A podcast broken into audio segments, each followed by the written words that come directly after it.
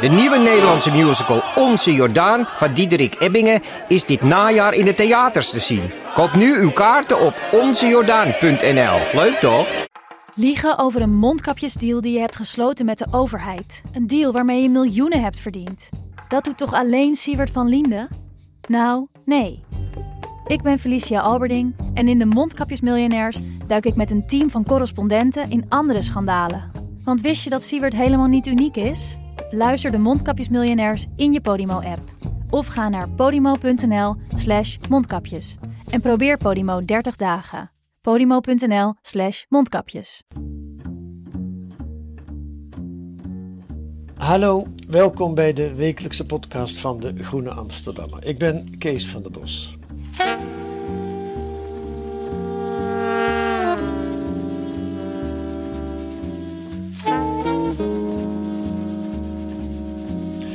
Marlijn Schoneboom is verhuisd. Nou zou dat niet meteen een artikel zijn voor de Groene, maar hij verhuist vanuit de grote stad naar een buurgemeente. Ook dat is nog niet genoeg reden, maar nu komt het. Hij verhuist uit Berlijn naar een dorp in Brandenburg. En tot voor kort was Berlijn de stad waar iedereen juist naartoe wilde.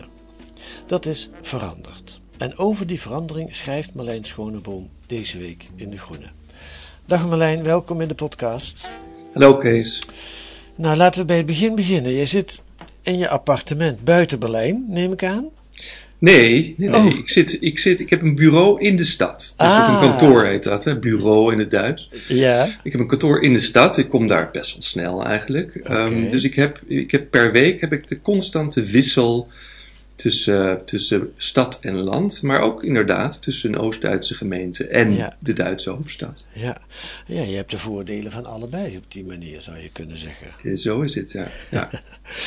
Goed, dat zal ik even uitleggen. Ik zit thuis en niet in, achter de microfoon in de studio zoals gebruikelijk, omdat ik in eh, quarantaine zit. Maar de kans dat ik jou via deze telefoongesprek besmet is uiterst klein, blijkt me. Gelukkig. Ja. ja. Ehm, ja, nou gooi je mijn begin van het gesprek in duigen, maar dan ga ik het anders beginnen. Bes- beschrijf je appartement dus, eh, wat je nog niet zo lang geleden, hoe lang is het geleden eigenlijk dat je verhuisd bent? Nou, wij zijn, wij zijn verhuisd ehm, ehm, in exact de eerste maand van de eerste lockdown, zoals het eh, zo mooi heette. Oké. En eh, dat was ook zo'n moment dat, dat alles ook in de stad te dicht op elkaar voelde. Hè? Dus het was zo'n bevrijding dat je dan naar zo'n zo'n plek gaat die ehm, toch een beetje anders dan Nederland ook echt een ehm, andere wereld is. Dus je gaat de grens over, de stadsgrens, en daar houdt de stad ook direct op. Daar begint een bos. En eh, dan staat er ook nog, een, als je bij het dorpje komt, een stuk van de muur. Dus de oude Berlijnse muur. Dus je voelt, je komt in een andere wereld terecht. Dan volgen er monumenten. Dan komt er inderdaad zo'n Sovjet- Sovjet-monument nog. En je, je voelt, je bent in een andere wereld.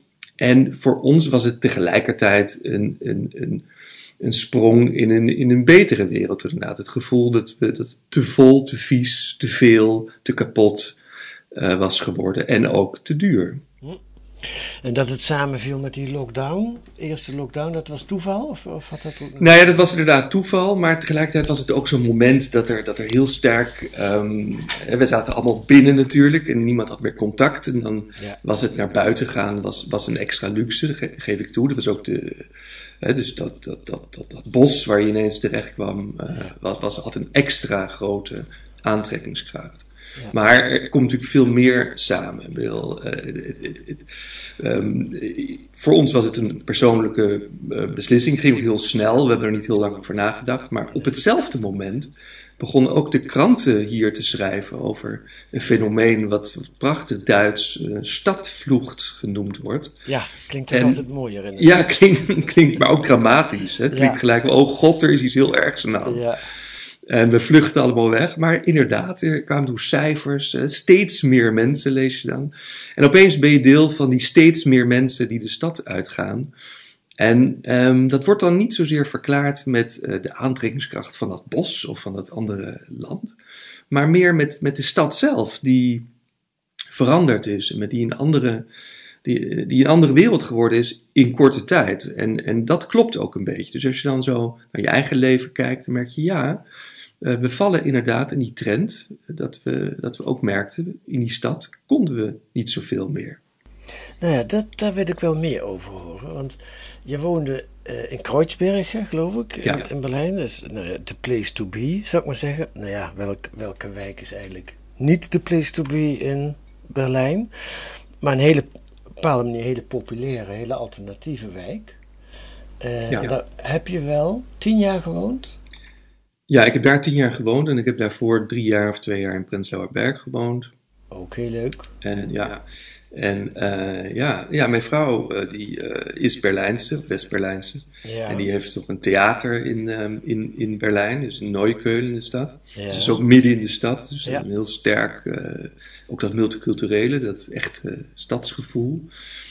Um, en ja, zij, zij houdt van haar stad. Hè? Dat is niet iets waar, waar helemaal niet verder uh, nu wordt, wordt, op wordt afgedongen of zo. Maar nee. de stad is veranderd in die zin dat dat wat, wat aantrok in die, in die eerste jaren voor heel veel mensen van overal vandaan was, was een gevoel van vrijheid, ja. een gevoel van veel mogelijkheden, die tegelijk, tegelijkertijd een soort chaos was, veel rafelbranden ja. en daardoor dynamiek. Maar nu is die chaos er nog steeds. En die rafelranden zijn er ook nog.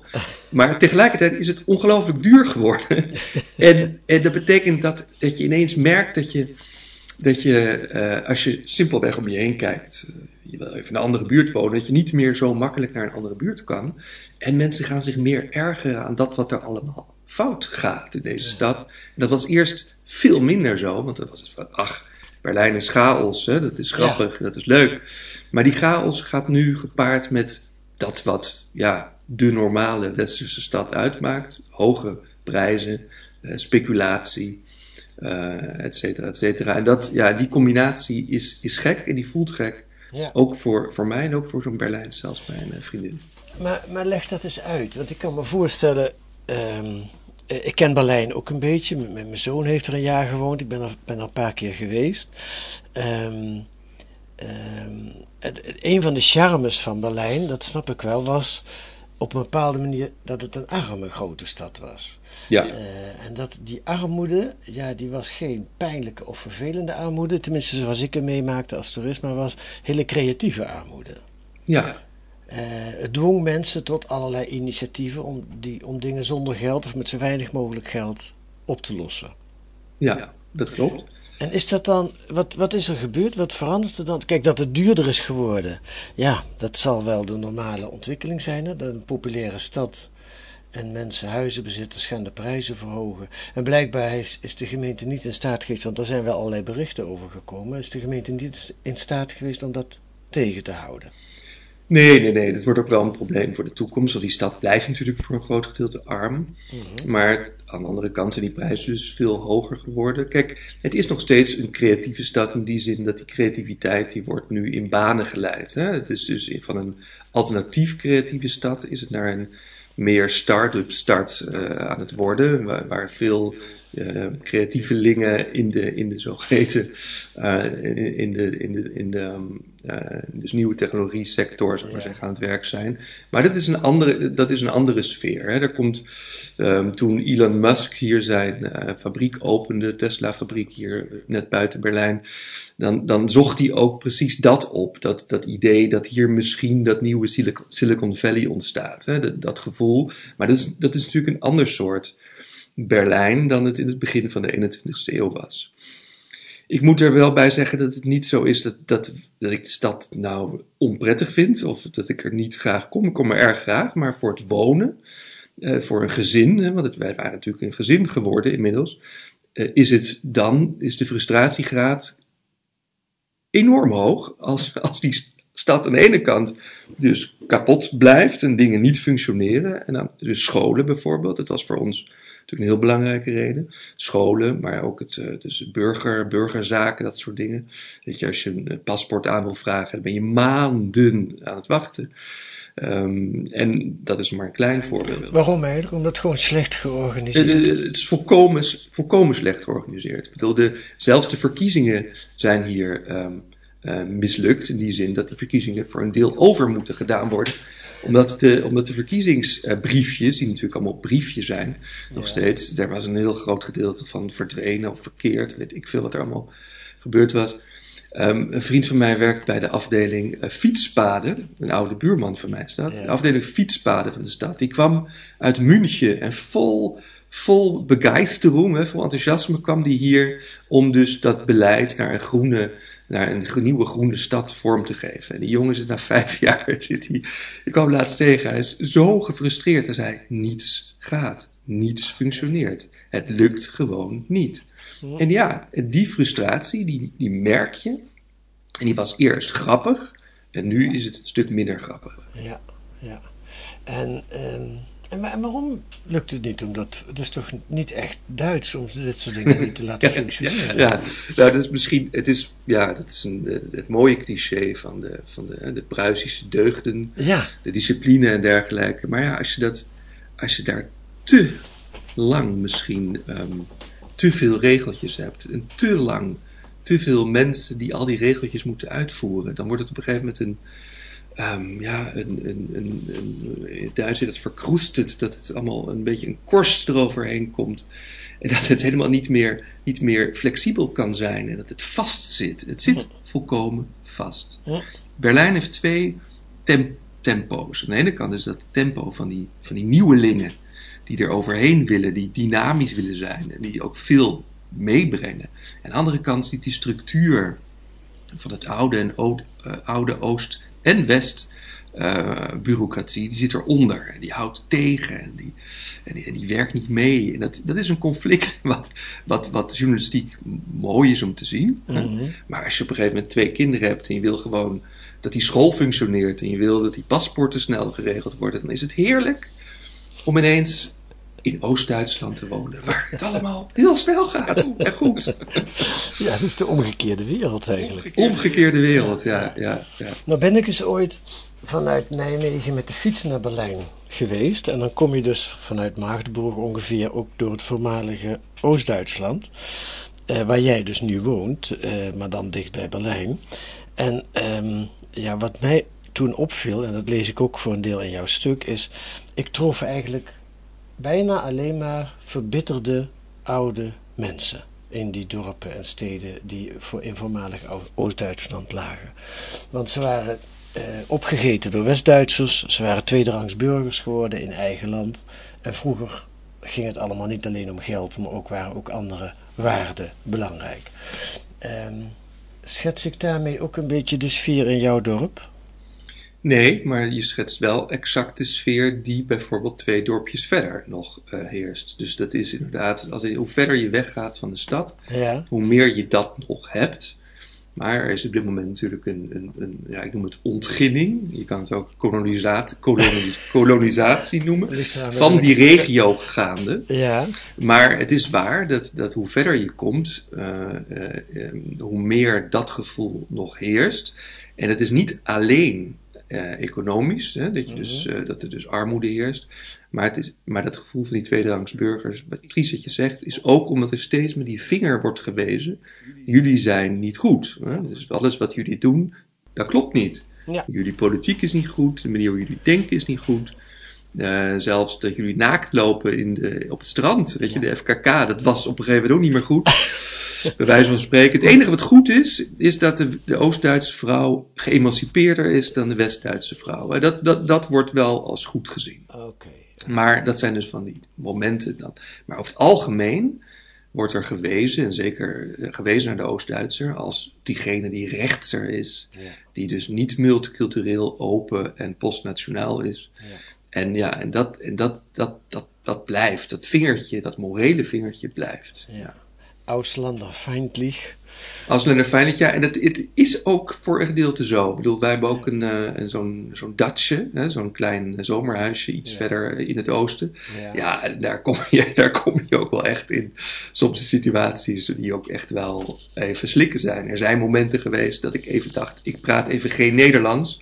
Mm. Hè, om even toch die, eh, hè, dat het allemaal, eh, dat ik niet opeens de buitenlander ben. Dat klopt, het klopt ook wel. Maar, aan de andere, maar er is ook een andere kant bij, wat jij net zei, tweederangs burgers. Het Ja. klopt ook. maar er zijn, het zijn twee kanten. Hè? Ik bedoel, ehm, eh, ehm, dus, dus als je als. Het was ook het eerste wat ik ging verwachten. Dus ik ging verwachten dat ik dit ging meemaken. Zelfs in Ja. dat dorpje direct over de grens. Maar- Om, Het was zo erg voor jou in Kreuzberg dat je dat voor lief nam. ja, nou, dat was wel. Het is ook een heel mooi dorp. Hè? Het is heel Ja. prachtig. Hè? Het is heel mooi.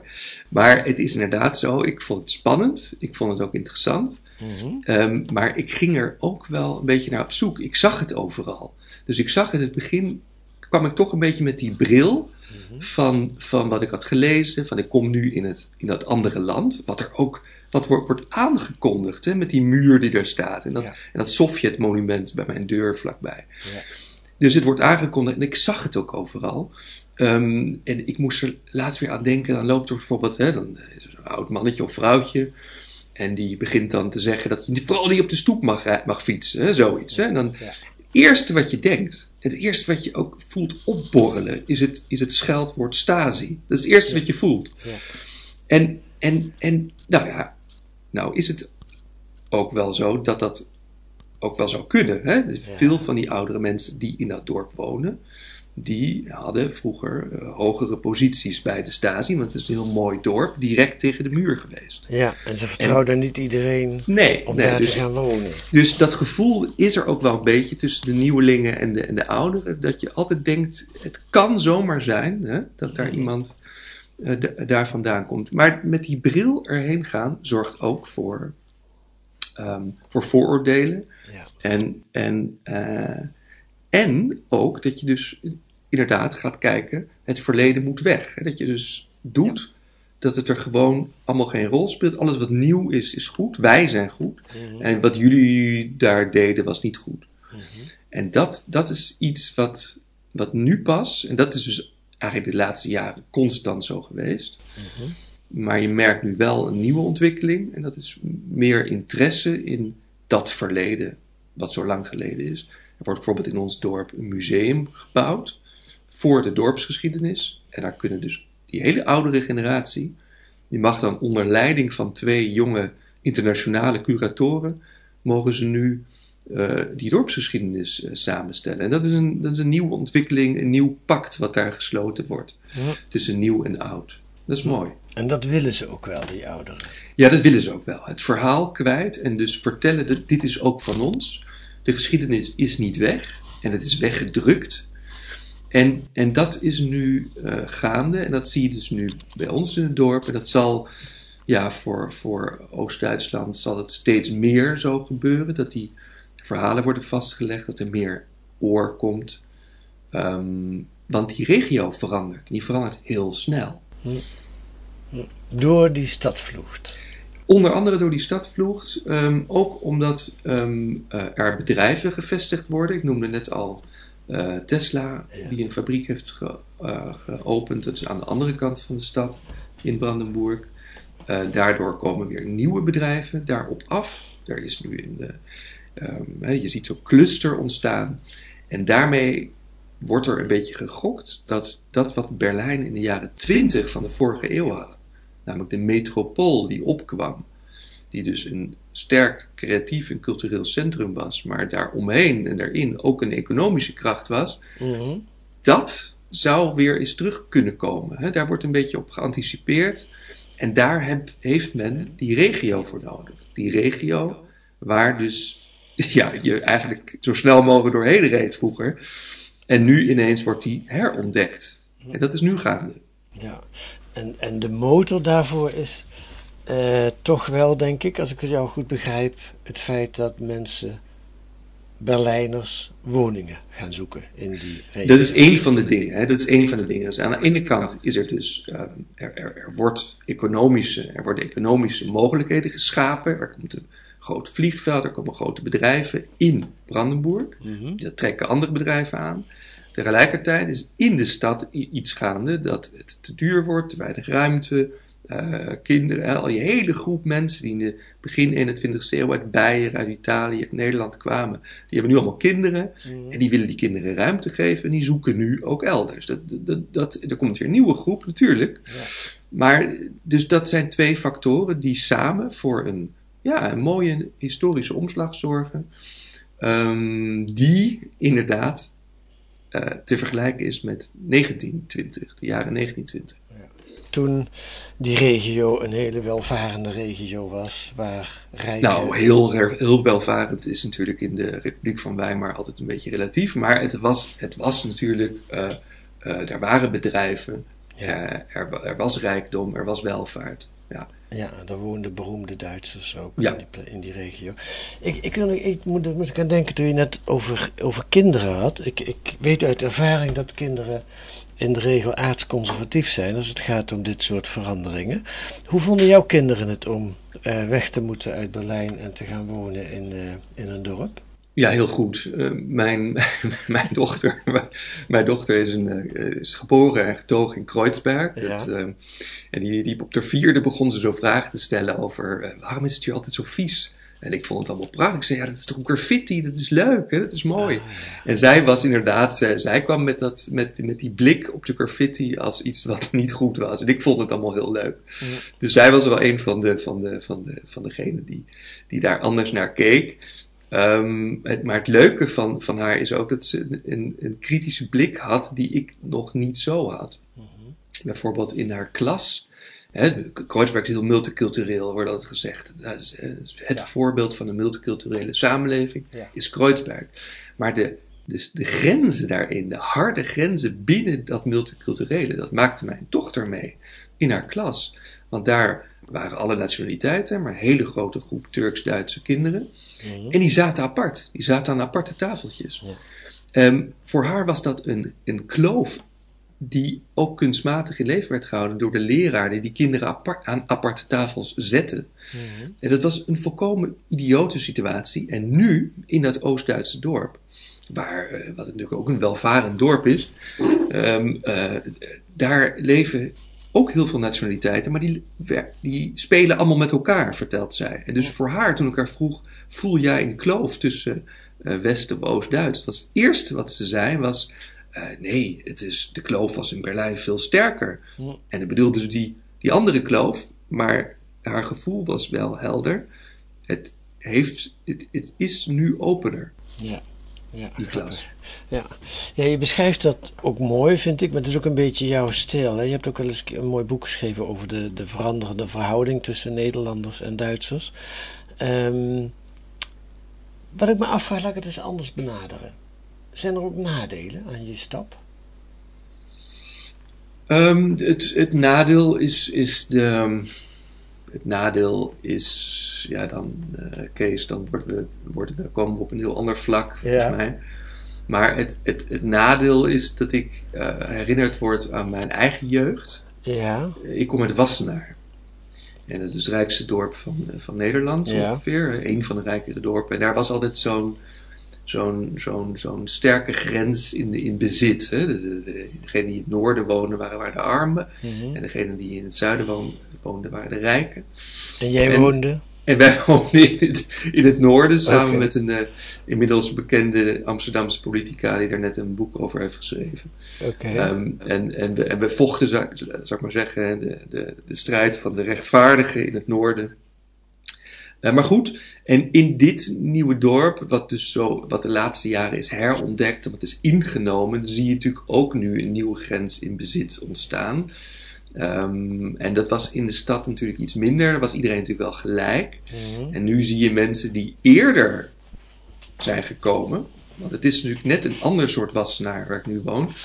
Mensen die eerder zijn gekomen, zeven jaar, tien jaar geleden. Die konden voor heel goedkoop de prachtigste huizen krijgen. En mensen die nu komen, zoals wij, een stuk minder. Dus, je, dus, dus ik voel al een beetje dat er weer zo'n mogelijke grens tussen bezit gaat komen. Ja. Dat mijn dochter al vraagt, zeg, waarom hebben wij dat niet? Die vraag, die Ja. heb ik al gehoord. Ja. En dan moet je het even uitleggen. Zeg van ja, maar de moeder van het vriendinnetje die is hier tien jaar geleden al heen gegaan. En, nou ja, goed. Dus dat is, dat vind ik het, dat is het nadeel, de sociale vergelijking. Dat je gaat denken, hé, hey, dat die grote tuin, hè. Maar dat is, god, dat eh, ko- komen, we, komen we doorheen. We hebben een mooie tuin eh, die we delen met anderen, maar die is toch heel mooi. Ja, toch ook wel grappig, hè? Hoe je op een bepaalde manier je verleden weer reproduceert. Ongelooflijk, ja. En dat, dat uitgerekend in, in Oost-Duitsland. Want het is toch geen wassenaar. Hè? Het is toch het, het interessante dat je eerst denkt, het is, oh, is het nou een soort wassenaar? En ineens zie je dan weer dat Sovjet-monument voor je deur staan. Ja. En dan voel, dan voel je weer zo sterk. Of dan was het in de, in de kleuterschool van mijn zoon. Dan werden daar de corona-grenzen op dat speeltuintje werden weggehaald. En dan roept die kleuterjuf echt vrolijk uit. Oh, ik heb het gevoel alsof de muur weer gevallen is. Zo'n opmerking. Ja. Ehm, eh, opeens word je dan weer de- 30 jaar, 33 jaar geleden terug in de tijd gecatapulteerd. En dan merk je, dit is geen Wassenaar, dit is geen Nederland. Ook al doen al die expats dat het toch een beetje zo is. Mhm. Ineens ehm, is dat verleden er weer. En je merkt dat het verleden, wat je dacht dat weg was, onderdeel wordt van de opvoeding en de jeugd van jouw kinderen. Ja. En dat is, dat is gek. En dat is ook mooi Ja. omdat we, er, omdat we het nu proberen in te binden. Ik vertel die verhalen. We fietsen door zo'n bos. We fietsen door het bos naar de Wannsee. Wannsee is West-Berlijn. En dan vertel ik, in dit bos stonden de soldaten. En dan zie je dus ook die resten nog. Je ziet gewoon, dan kijkt mijn zoon en die vindt het heel spannend. Ja. En, die, en die weet nu dat daar geschoten werd in dat bos. En dat zegt hij nu elke keer. Ja, ja, ja. Ja, ja, want in Wassenaar heb je veel minder eh communistisch. eh, Daar werd niet geschoten, hè, werd vroeger. niet werd- ja, misschien de, de jagers, de, de vossenjacht misschien ooit. ja, ja, ja. Nee, prachtig. Ehm, ehm, ja, en daar ligt ook wat jij, wat jij probeert te beschrijven volgens mij, wat je net ook al een beetje zei. De toekomst om al die werelden samen te voegen is om dat verleden een plaats te geven, om dat te erkennen op de een of andere manier. Hè? Precies, dat wegdrukken, dat, dat, ehm, dat is toch niet, eh, is niet goed. Nee. Kijk, het idee, het, het moet anders. We kunnen niet de school bijvoorbeeld met dezelfde leraren ehm, eh, zo doorzetten. Want het is een tijd zo geweest. Dat mensen gewoon die scholen wilden mijden, omdat daar dan leraren waren. Die waren opge, of gesocialiseerd, heet dat dan, in de DDR. En dat merkte je gewoon. Ja. Kijk, en dat wil niemand. En nu zie je, er komen nieuwe leraren. En dan, en aan de ene kant wordt er dan het verleden weggedrukt. En aan de andere kant, of in ieder geval wordt verbeterd. Aan de andere kant eh, hoop je, en dat komt ook, dat er oog komt voor ehm, de verhalen van de mensen die er vandaan komen. En dat is iets wat, wat nu gaande is en dat is goed. Een mooie bijdrage aan het themanummer over grenzen, eh, dit zomernummer van De Groene. Ehm, waar woon je over tien jaar, Merlijn? Heb je daar al een idee van? Eh, mijn dochter wil heel graag naar Nederland. het land waar alles goed is.